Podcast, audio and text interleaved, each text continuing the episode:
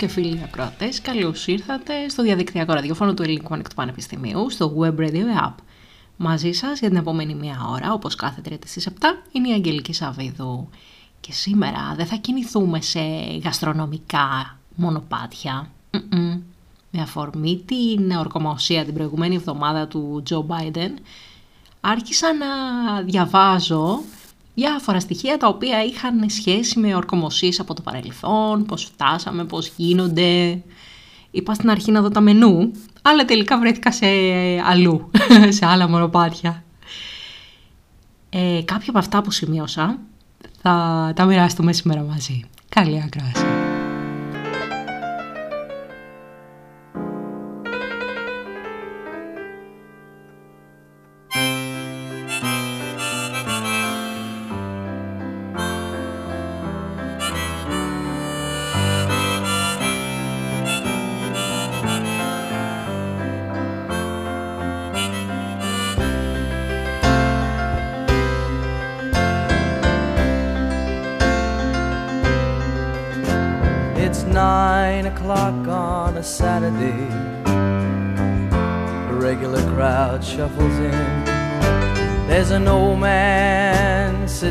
To me, making love to his tonic and gin.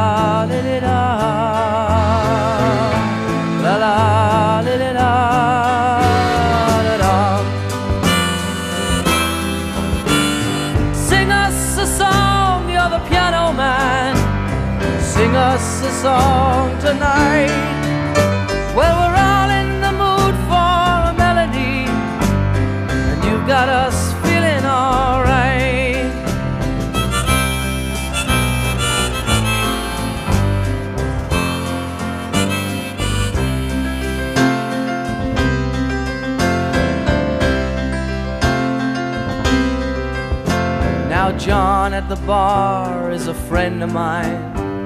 He gets me my drinks for free.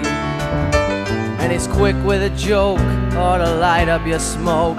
But there's some place that he'd rather be.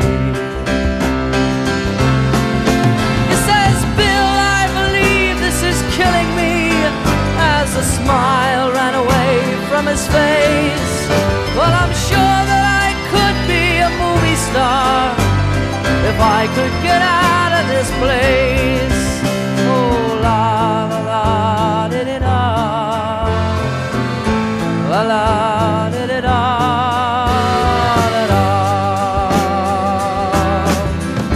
Now, Paul is a real estate novelist who never had time for a wife. And he's talking with Davy, who's still in the Navy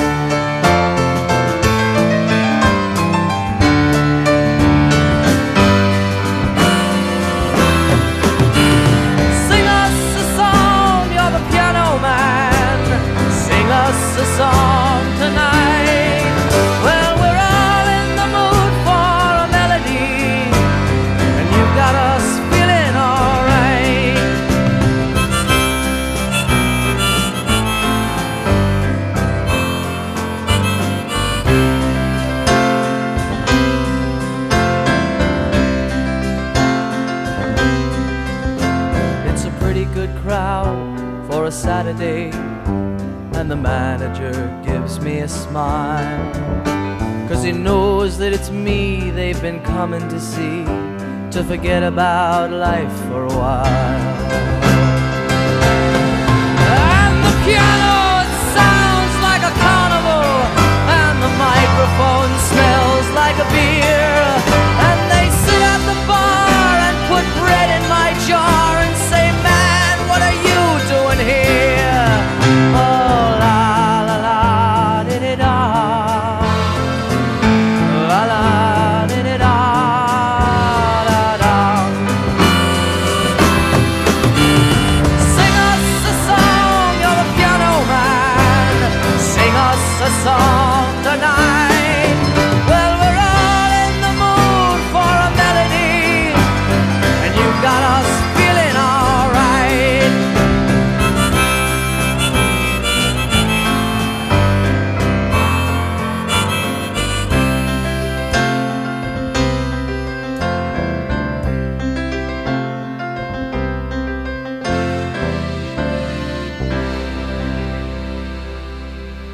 Η ορκομοσία των νεοεκλεγέντων Προέδρων των Ηνωμένων Πολιτειών της Αμερικής γίνεται στις 20 Ιανουαρίου, παράδοση η οποία ισχύει από το 1936. Οργανώνεται η μεγάλη γιορτή, όπου γίνεται η, η πρώτη παρουσίαση του τόσο σημαντικού και νευραλγικού ρόλου για την παγκόσμια ισορροπία. Στην περίπτωση που 20 Ιανουαρίου πέσει Κυριακή, η ορκομοσία γίνεται ιδιωτικά και η δεξίωση γίνεται την επόμενη Δευτέρα. Η παράδοση όμως της 20 Ιανουαρίου ισχύει όπως είπαμε από το 1936 και μετά.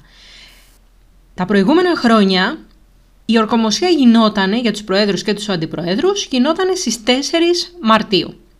Η αλλαγή αυτή έγινε με την ε, έγκριση της 20ης τροποποίησης του συντάγματος και εξαίρεση ήταν ο ίδιος ο George Washington, ο οποίος ορκίστηκε στις 30 Απριλίου του 1789.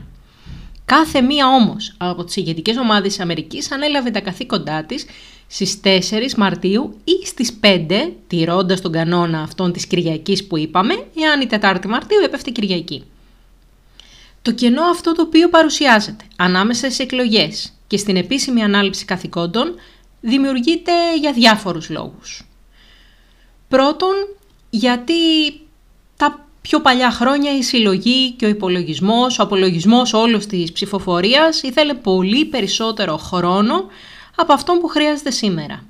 Επίσης, δεν είναι λίγος ο χρόνος όπου χρειάζεται να εγκατασταθεί ένας εκλεγμένος πρόεδρος στο Λευκό Οίκο. Ο άλλος λόγος για αυτή την καθυστέρηση είναι ότι υπάρχει ένα κενό μερικών μηνών ε, ακόμα και σήμερα, γιατί υπάρχουν πολλά πράγματα τα οποία πρέπει να ενημερωθεί και να κατανοήσει ο νέος πρόεδρος. Όπως ας πούμε η θέση του Υπουργικού Συμβουλίου, τα πρόσωπα, οι ρόλοι. Εδώ σε εταιρεία πας και θες λίγο να ενημερωθείς και να προσαρμοστείς. Πόσο περισσότερο σε ένα τέτοιο πόστο.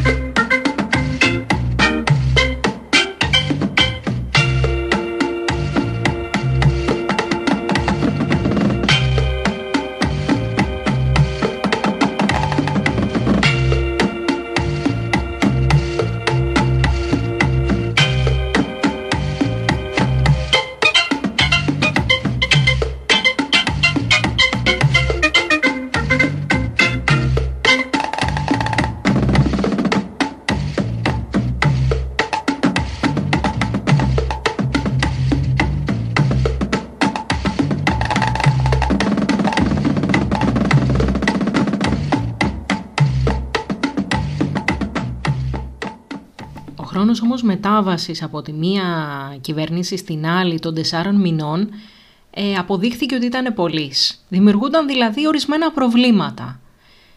Ένα πρόβλημα ήταν ε, αυτό το οποίο ονομάζουν lame duck, δηλαδή κουτσί πάπια.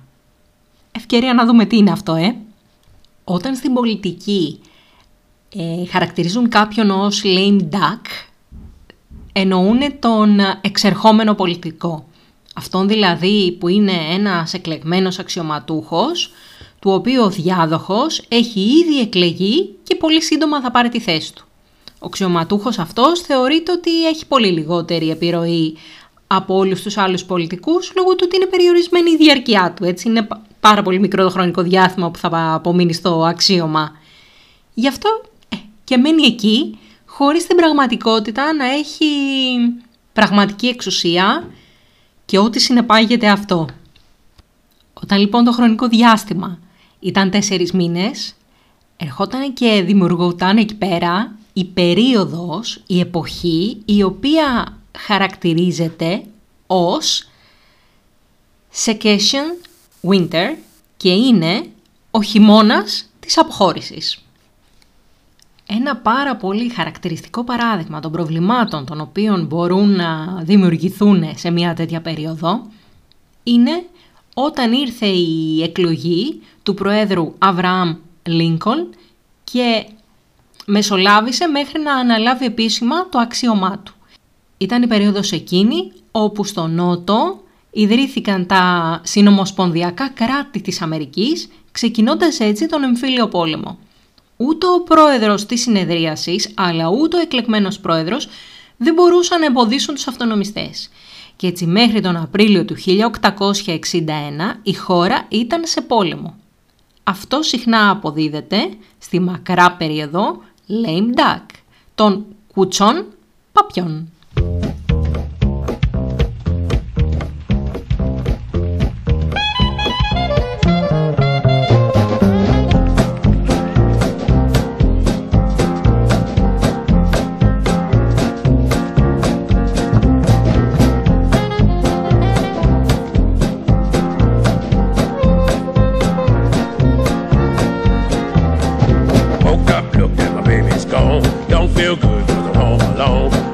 my shoes, gonna be alright. Gonna bring my baby back home tonight. Blup, blup, dub, dibby, dibby, dub, dub. A dibby, dibby, dub, dub. Dub, dibby, dibby, dub, dub. A dub, dub. Blup, blup. Dub, dibby, dibby, dub, dub. A dibby, dibby, dub, dub.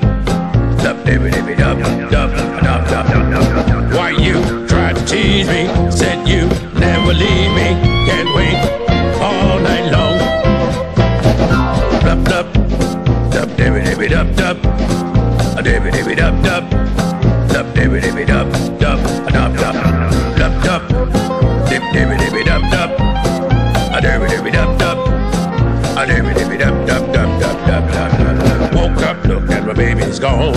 feel good cause I'm home alone. Gonna find my shoes, gonna be alright. Gonna bring my baby back home tonight.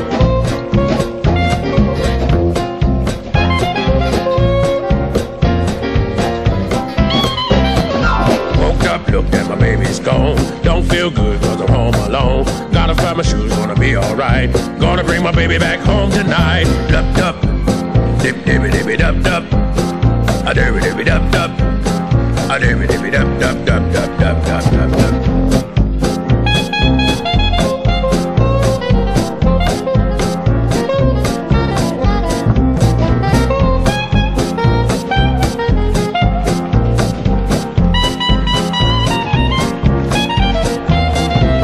Why you tried to tease me, said you never leave me, can't wait all night long.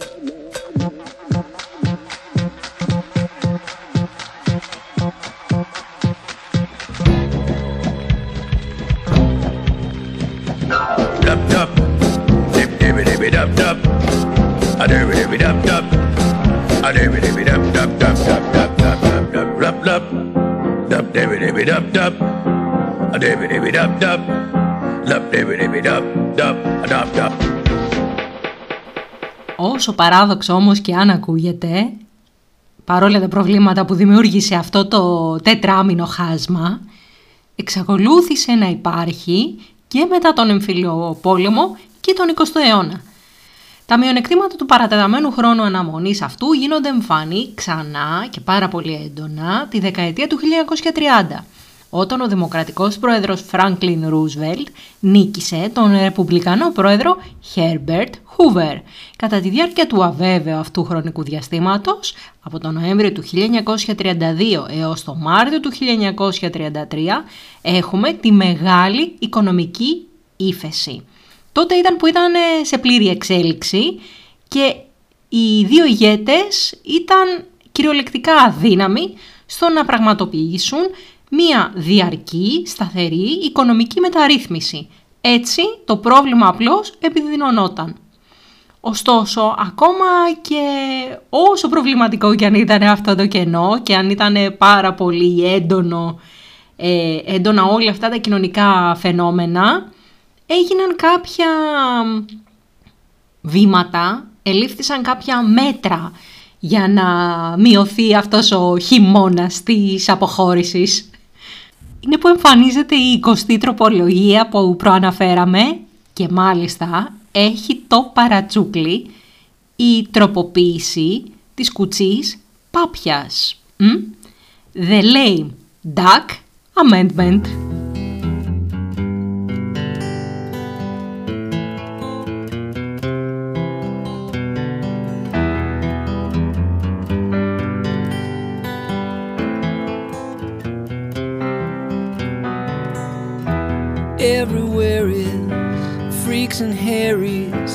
dikes and ferries. This is all humanity.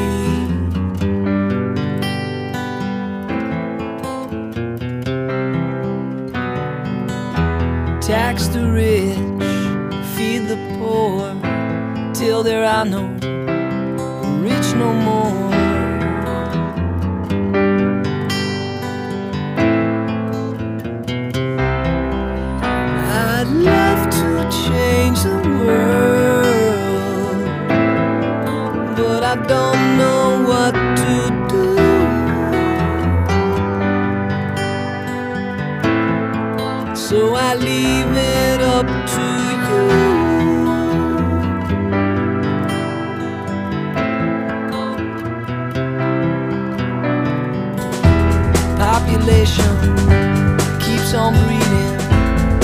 Nation bleeding, still more feeding economy.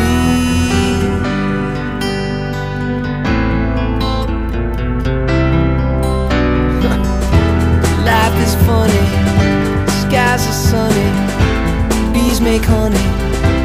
Who needs money? Oh no, for me.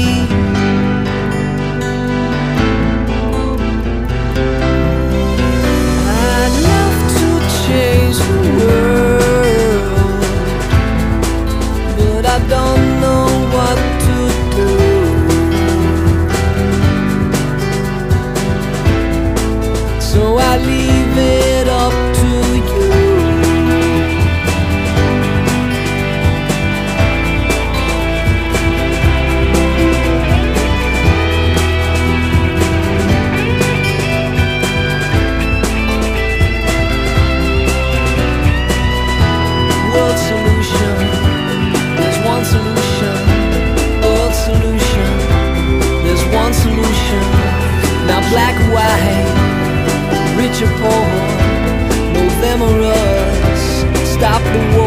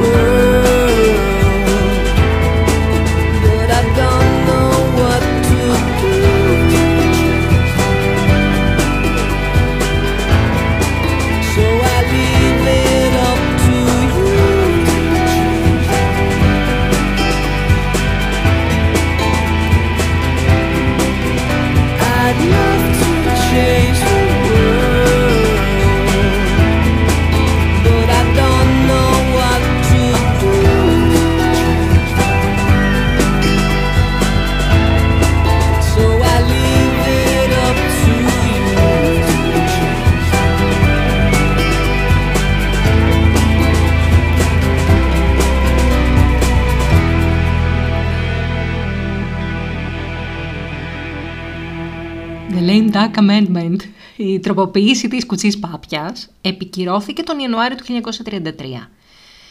Μέσα σε όλες τις αλλαγές τις οποίες έφερε, συντόμευσε, μίκρινε το χρονικό διάστημα όπου οι πολιτικοί τόσο στο Κογκρέσο όσο και στην Προεδρία θα μπορούσαν να παραμείνουν στη θέση τους μετά τις εκλογές.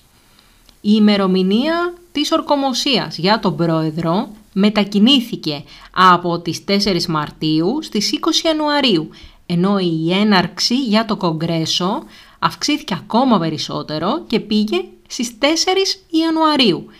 Αυτή η διαφορά των δύο εβδομάδων βοήθησε στις διαδικασίες ώστε το Κογκρέσο να έχει το χρόνο να ανταποκριθεί σε μια κατάσταση όπου ενδεχομένως μια τακτική διαδικασία ψηφοφορίας δεν θα μπορούσε να καθιερώσει έναν εκλεγμένο πρόεδρο. Όπως ας πούμε το να πεθάνει ένας υποψήφιος ή οποιοδήποτε άλλο σενάριο κατά το οποίο ένας πρόεδρος δεν θα μπορούσε να ορκιστεί. Από τότε, η 20 Ιανουαρίου έχει γίνει η μέρα γιορτής ή, σύμφωνα με τους χαμένους, μία ημέρα απελπισίας, ανάλογα με τις πολιτικές απόψεις τις οποίες διατηρεί ο καθένας. Ανεξάρτητα από το πώς νιώθουμε όμως, είμαστε σίγουροι για το πότε θα συμβεί. Κρατάμε λοιπόν οριστικά το 20 Ιανουάριο.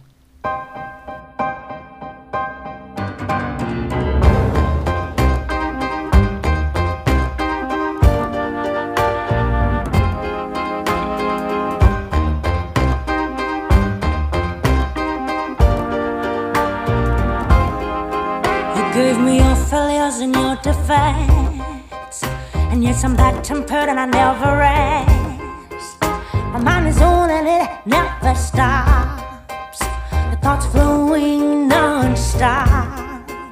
And yes, I'm very nice, but yet troubled. Oh, no, I never heal my heart crumbles. But I'm strong, I'm very strong. And I'ma keep on writing songs. I needed you to wave goodbye. I needed us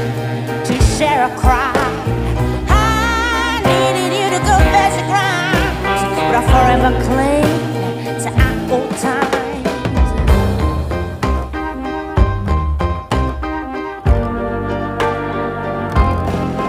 You gave me your anger, give me your fears, and I cherish this your memory, and I don't really know how to speak. I'm the aftermath of you. I'm your pieces, and you left me on the doorstep, against the rain. I had to fight to understand.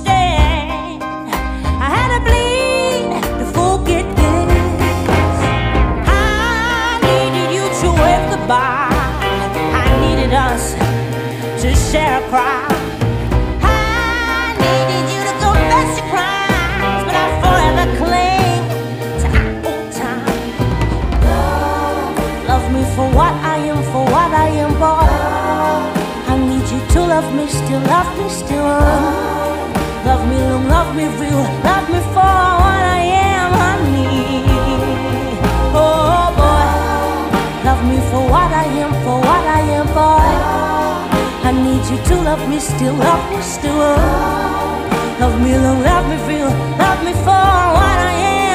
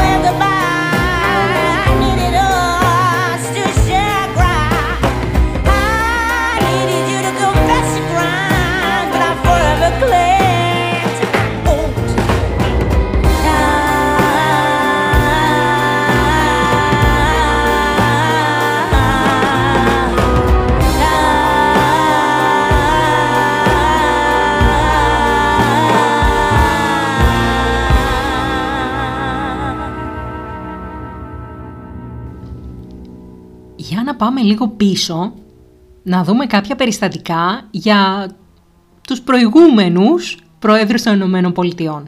Και μην ξεχνάμε ότι στην εποχή που ζούμε σήμερα, το 2021, ο πρόεδρος αυτός είναι ο 46ος.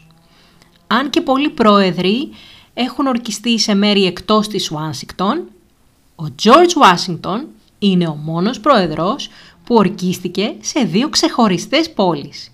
Στις 30 Απριλίου του 1789 ορκίστηκε στο μπαλκόνι της Ομοσπονδιακής Αίθουσας της Νέας Υόρκης, ενώ η δεύτερη ορκομοσία του έγινε στις 4 Μαρτίου του 1793 στο συνεδριακό μέγαρο της Φιλαδέλφια, που τότε ήταν και η πρωτεύουσα του έθνους, ε; Και παρότι ο George Washington ήταν ένας άνθρωπος ο οποίος ε, ε, ήταν ιδιοκτήτης γης, είχε πολύ μεγάλες εκτάσεις εδάφη στην κατοχή του.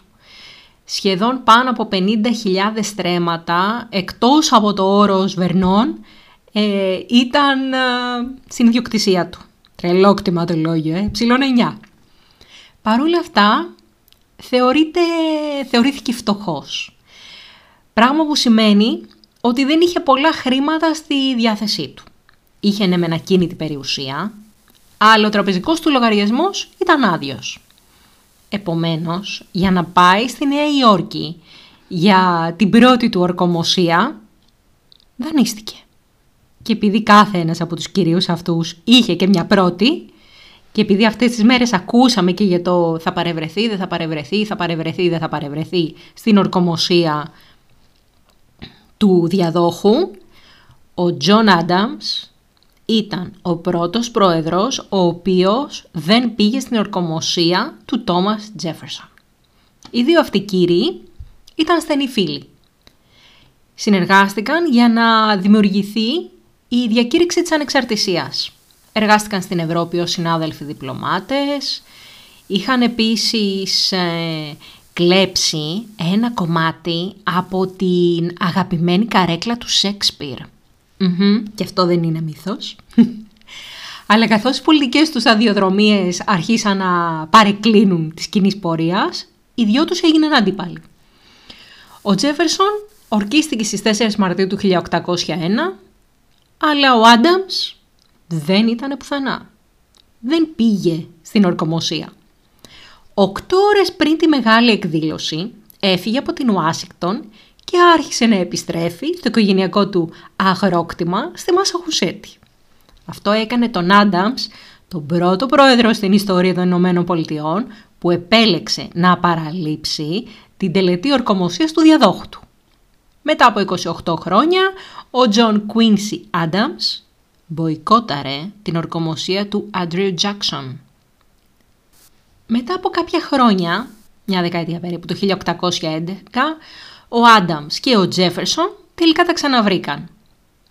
Και έτσι ο Άνταμς μπορούσε να περιφέρεται ανάμεσα στους κοινωνικούς του κύκλους και να λέει «Πάντα τον αγαπούσα τον Τζέφερσον και τον αγαπώ ακόμα». Αυτά είναι. Λόγια πολιτικού. Κοινοί γνωστοί μετέφεραν το σχόλιο αυτό. Ο Τζέφερσον ήταν πάρα πολύ χαρούμενος.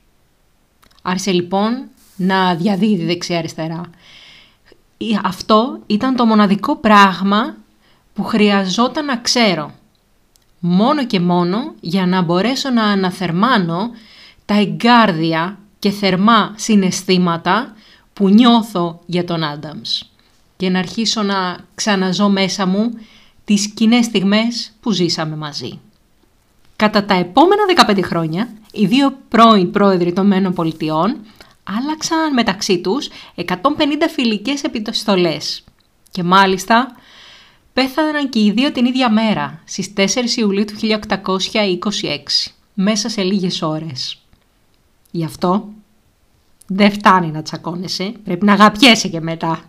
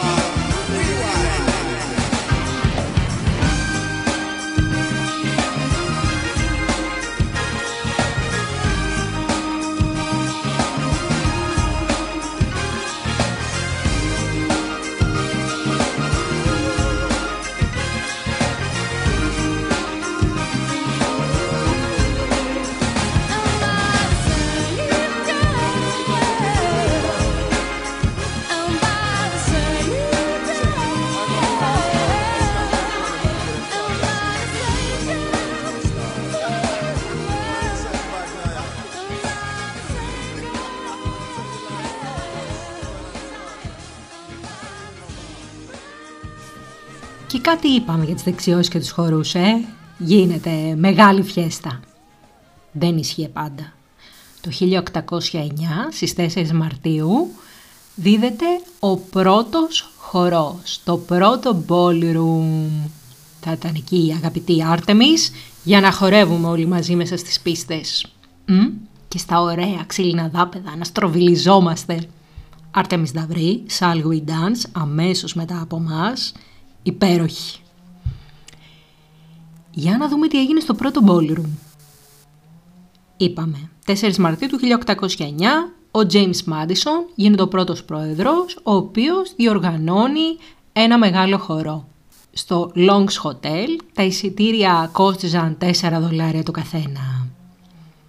Κάτι άλλο που έχει επίσημη πρώτη τότε είναι ότι μέχρι εκείνη τη στιγμή οι πρώτες κυρίες δεν είχαν σημαντική θέση στο Λευκό Οίκο.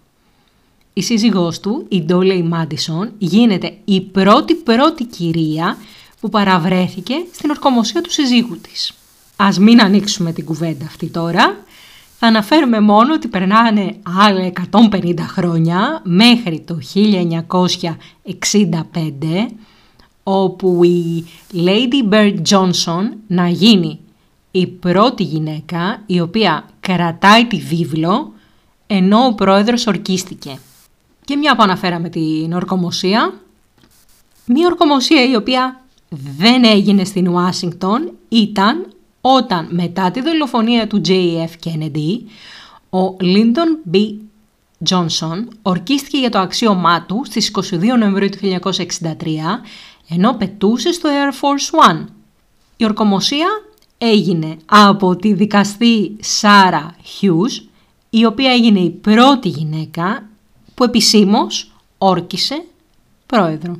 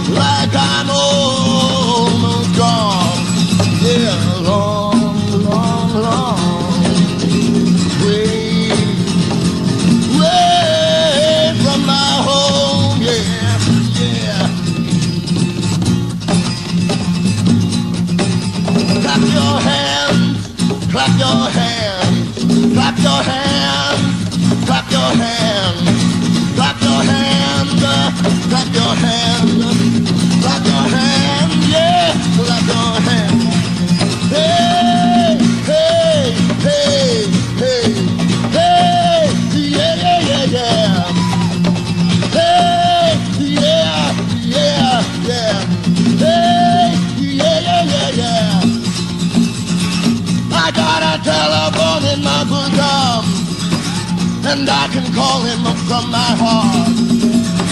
I got a telephone in my bosom, and I can call him up from my heart.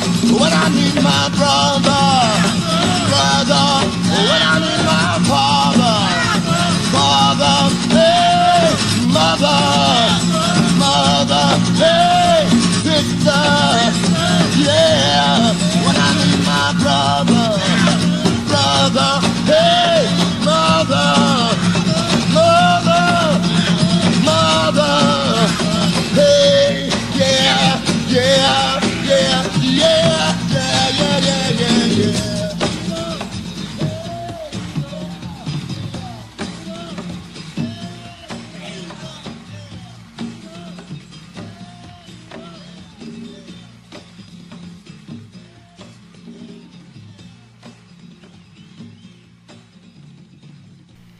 Για τα επόμενα 10 λεπτά περίπου θα είναι μαζί σας στο Web Radio App, στο διαδικτυακό ραδιόφωνο του Ελληνικού Ανοιχτού Πανεπιστημίου, η Αγγέλικη Σαββίδου. Και σήμερα, παρότι είμαστε à la carte, δεν κινούμαστε σε γαστρονομικά μονοπάτια. Συζητάμε, αναφέρουμε κάποια πραγματάκια για παρελθούσες ορκομοσίες στις Ηνωμένες Πολιτείες της Αμερικής. Αλλά επειδή εντάξει, τι να κάνουμε, αγαπάμε και το φαγητό, αγαπάμε και το ποτό, τα αγαπάμε όλα, ομορφαίνουν τη ζωή μας. Δεν θα σας αφήσουμε έτσι. Θα κάνουμε μία μικρή αναφορά στον Άντριου Τζόνσον, ο οποίος ορκίστηκε αντιπρόεδρος το 1865 και ήταν τόσο άρρωστος από τη φόδη πυρετό, ώστε έπαινε συνέχεια ουίσκι για να μου διάσει τους πόνους, να μην πονάει τόσο πολύ. Αυτός ήταν μάλλον ο λόγος υπεράσπισης του εαυτού του, γιατί ο, ήταν τόσο μεθυσμένος, ώστε δεν μπορούσε να περπατήσει ευθεία στο δρόμο του στο πόντιου για να ορκιστεί. Παραπατούσε συνέχεια, όταν προσπάθησε να, στη συνέχεια να ορκίσει νέους γερουσιαστές, μπερδεύτηκε τόσο πολύ, ώστε τη διαδικασία την έκανε ένας υπάλληλος της γερουσίας. Ο ίδιος δεν μπορούσε. Ο γερουσιαστής του Μίσιγκαν, Ζάκχαρη Τσάντλερ, έχει γράψει επιστολή στη γυναίκα του, στην οποία αναφέρει «Τα εγγένεια ξεκίνησαν πολύ καλά, εκτός από το ότι ο εκλεγμένος αντιπρόεδρος ήταν πολύ μεθυσμένος για να εκτελέσει τα καθήκοντά του. Ντρόπιασε τον εαυτό του και τη γερουσία, κάνοντας μία μεθυσμένη, ανόητη ομιλία. Ντράπηκα τόσο πολύ που αν υπήρχε τρύπα να μπω θα είχα μπει μέσα. Ο Άμπραχαμ Λίνκον υπερασπίθηκε τον αντιπρόσωπό του διαβεβαιώνοντας το κοινό ότι γνωρίζω τον Άντριου Τζόνσον πολλά πολλά χρόνια. Έκανε ένα ολίσθημα τις προάλλες. Δεν χρειάζεται να φοβάστε. Ο Άντι δεν είναι μέθησος. Και εντάξει, μια που μιλήσαμε για ουίσκι, ας αναφέρουμε λίγο και τη σαμπάνια. Γιατί στις 4 Μαρτίου του 1873 έκανε τόσο πολύ κρύο, ώστε στην τελετή της ορκομοσίας πάγωσαν και τα φαγητά και η σαμπάνια. Και όχι μόνο, πάγωσαν και τα εκατοντάδες καναρίνια που βρίσκονταν στα κλουβιά, τα οποία είχαν παραδοθεί για να τιτιβίζουν και να αφαιθούν ελεύθερα μετά τον εορτασμό. Πουλιά. Καναρίνια. Ο Νίξον ασχολήθηκε με τα περιστέρια. Δεν ήθελε τα ενοχλητικά περιστέρια να λαιλατίσουν την ορκομοσία του. Οπότε το 1973 ζήτησε να να ψεκαστούν τα κλαδιά των δέντρων κατά μήκος της διαδρομής όπου θα γινόταν η παρέλαση με μια χημική ουσία η οποία υποτίθεται ότι θα έκανε τα, πουλιά, τα πόδια των πουλιών να έχουν φαγούρα, ότως ώστε να μην θέλουν να ανεβούν πάνω στα οχήματα. Φανταστείτε τώρα, ε; κουτσουλιές, τα πάντα, χαμός. Η Εναρκτήρια Επιτροπή λοιπόν δαπάνησε 13.000 δολάρια εκείνη την εποχή για να πραγματοποιήσει την επιθυμία του Νίξον. Παρ' όλα αυτά τα πράγματα δεν πήγαν όπως τα περίμενε. Γιατί τα, τα περιστέρια δεν καθόντουσαν απλώς επάνω στα κλαδιά. Αποδείχθηκε ότι το χημικό αυτό ήταν τόσο τοξικό, ώστε αντί απλώς να τα ταλαιπωρεί, αυτά να πέφτουν νεκρά μπροστά σε όλη τη διαδρομή της παρελασης Οι περισσότεροι θα γνωρίσετε τον Ρόναλντ Ρέιγκαν. Είναι και αρκετά σύγχρονος, έτσι. Ακόμα κι αν είναι πολύ παλιά για κάποιους. Ο Ρόναλντ Ρέιγκαν ορκίστηκε το 1981. Στην ορκομοσία του λοιπόν χρειάστηκαν περισσότεροι από τρεις τόνοι ζελεδάκια, αυτά τα χρωματιστά που είναι πράσινα, κόκκινα, κίτρινα, πορτοκαλί και είναι σαν φασολάκια, είναι και σε σακουλάκια διάφανα στο σούπερ μάρκετ. Πριν από την ορκομοσία του, ο Ρόναλτ Ρέιγκαν ήταν κυβερνήτης στην Καλιφόρνια. Τότε άρχισε να μασουλάει αυτά τα ζελεδάκια, τα καραμελάκια, έτσι ώστε να μην ξαναρχίσει το κάπνισμα. Αυτά τα ζελεδάκια τον κράτησαν μακριά από το πάθος του. Έγινε λοιπόν γνωστός γι' αυτό. Έτσι όλα αυτά τα ζελεδάκια τα χρησιμοποίησαν στους εορτασμούς της ορκομοσίας του. Και έτσι τα περίφημα Jelly Belly, τα οποία είναι σε ένα μοβ χρώμα, τα έφτιαξαν αποκλειστικά για εκείνη την ημέρα. Ζελεδάκια λοιπόν. And I know you'll be the death of me At least we'll both be numb And you'll always get the best of me The worst is yet to come But at least we'll both be beautiful And stay forever young This I know This I know And I know you'll be the death of me. At least we'll both be numb. And you'll always get the best of me. The worst is yet to come. But at least we'll both be beautiful and stay forever young. This I know. You told me don't worry about it. You told me don't worry no more. We both know we can't go without it. You told me you'd never be alone. I can't feel my face when I'm with you. But I love it. But I love it. I can't feel my face when I'm with you. But I love it. But I love it.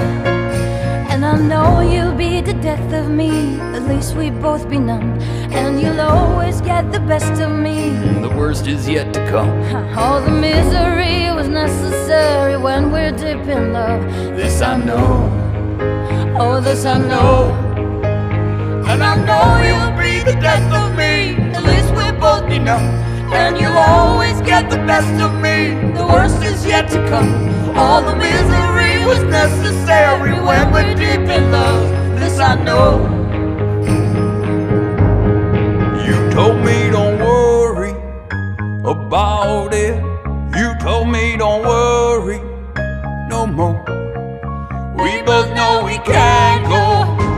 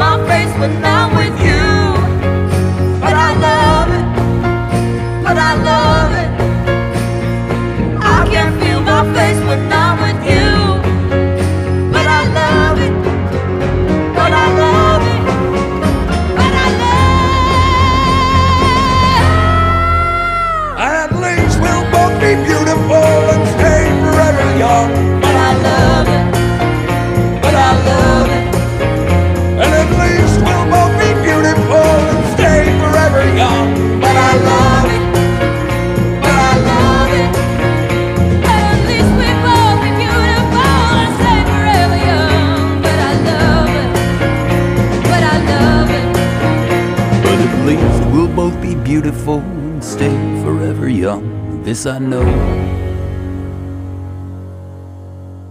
Για να δούμε όμως τι πρώτες έχουμε στη σύγχρονη εποχή.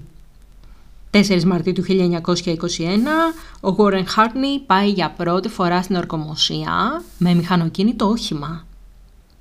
Στις 20 Ιανουαρίου του 1949 έχουμε την πρώτη προβολή ορκομοσία, της δεύτερης ορκομοσίας του Harry S. Truman στην τηλεόραση. Και το 1997 στις 20 Ιανουαρίου ο Bill Clinton ορκίζεται live streaming. Μία επίσης σύγχρονη παράδοση είναι η απαγγελία ποίηματος.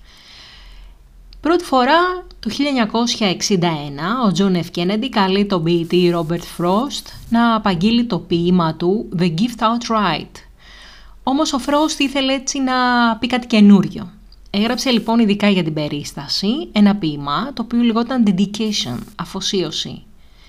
Τα πράγματα όμως δεν πήγαν όπως τα ήθελε γιατί ήταν 87 ετών η όρασή του είχε εξασθενήσει, η αντιλιά δεν τον βοήθησε να διαβάσει το κείμενο το οποίο είχε μπροστά του, αντέδρασε όμως άμεσα και άρχισε να απαγγέλει το αρχικό The Gift Outright από τη μνήμη του. Παρόλο που ο ίδιος στεναχωρήθηκε, η Washington Post έγραψε ότι ο Frost έκλεψε τις καρδιές του πλήθους. Και κάπως έτσι φτάνουμε στο τέλος. Web Radio App για δικτυακό ραδιόφωνο του Ελληνικού Ανοιχτού Πανεπιστημίου. Μαζί σας για μία ώρα ήταν η Αγγελική Σαββίδου. Ραντεβού την επόμενη εβδομάδα. Μέχρι τότε μπορείτε να μας ακούτε στο Mixcloud, στο προφίλ μου Αγγελική Σαββίδου, A-N-G-E, γιατί είμαι Angel. Να μας στέλνετε mail στο podcast at αγγελικισαββίδου.com ή στο group της εκπομπής στο facebook à la carte at webradio.app.gr Ραντεβού την επόμενη εβδομάδα. Να προσέχετε τους εαυτούς σας και πολλά πολλά φιλιά.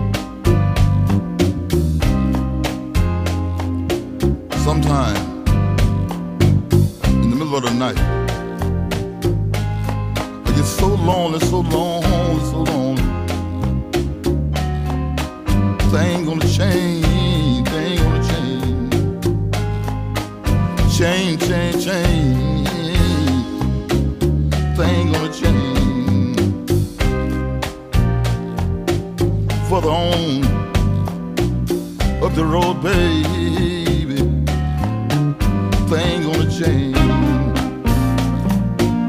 Change, change, change.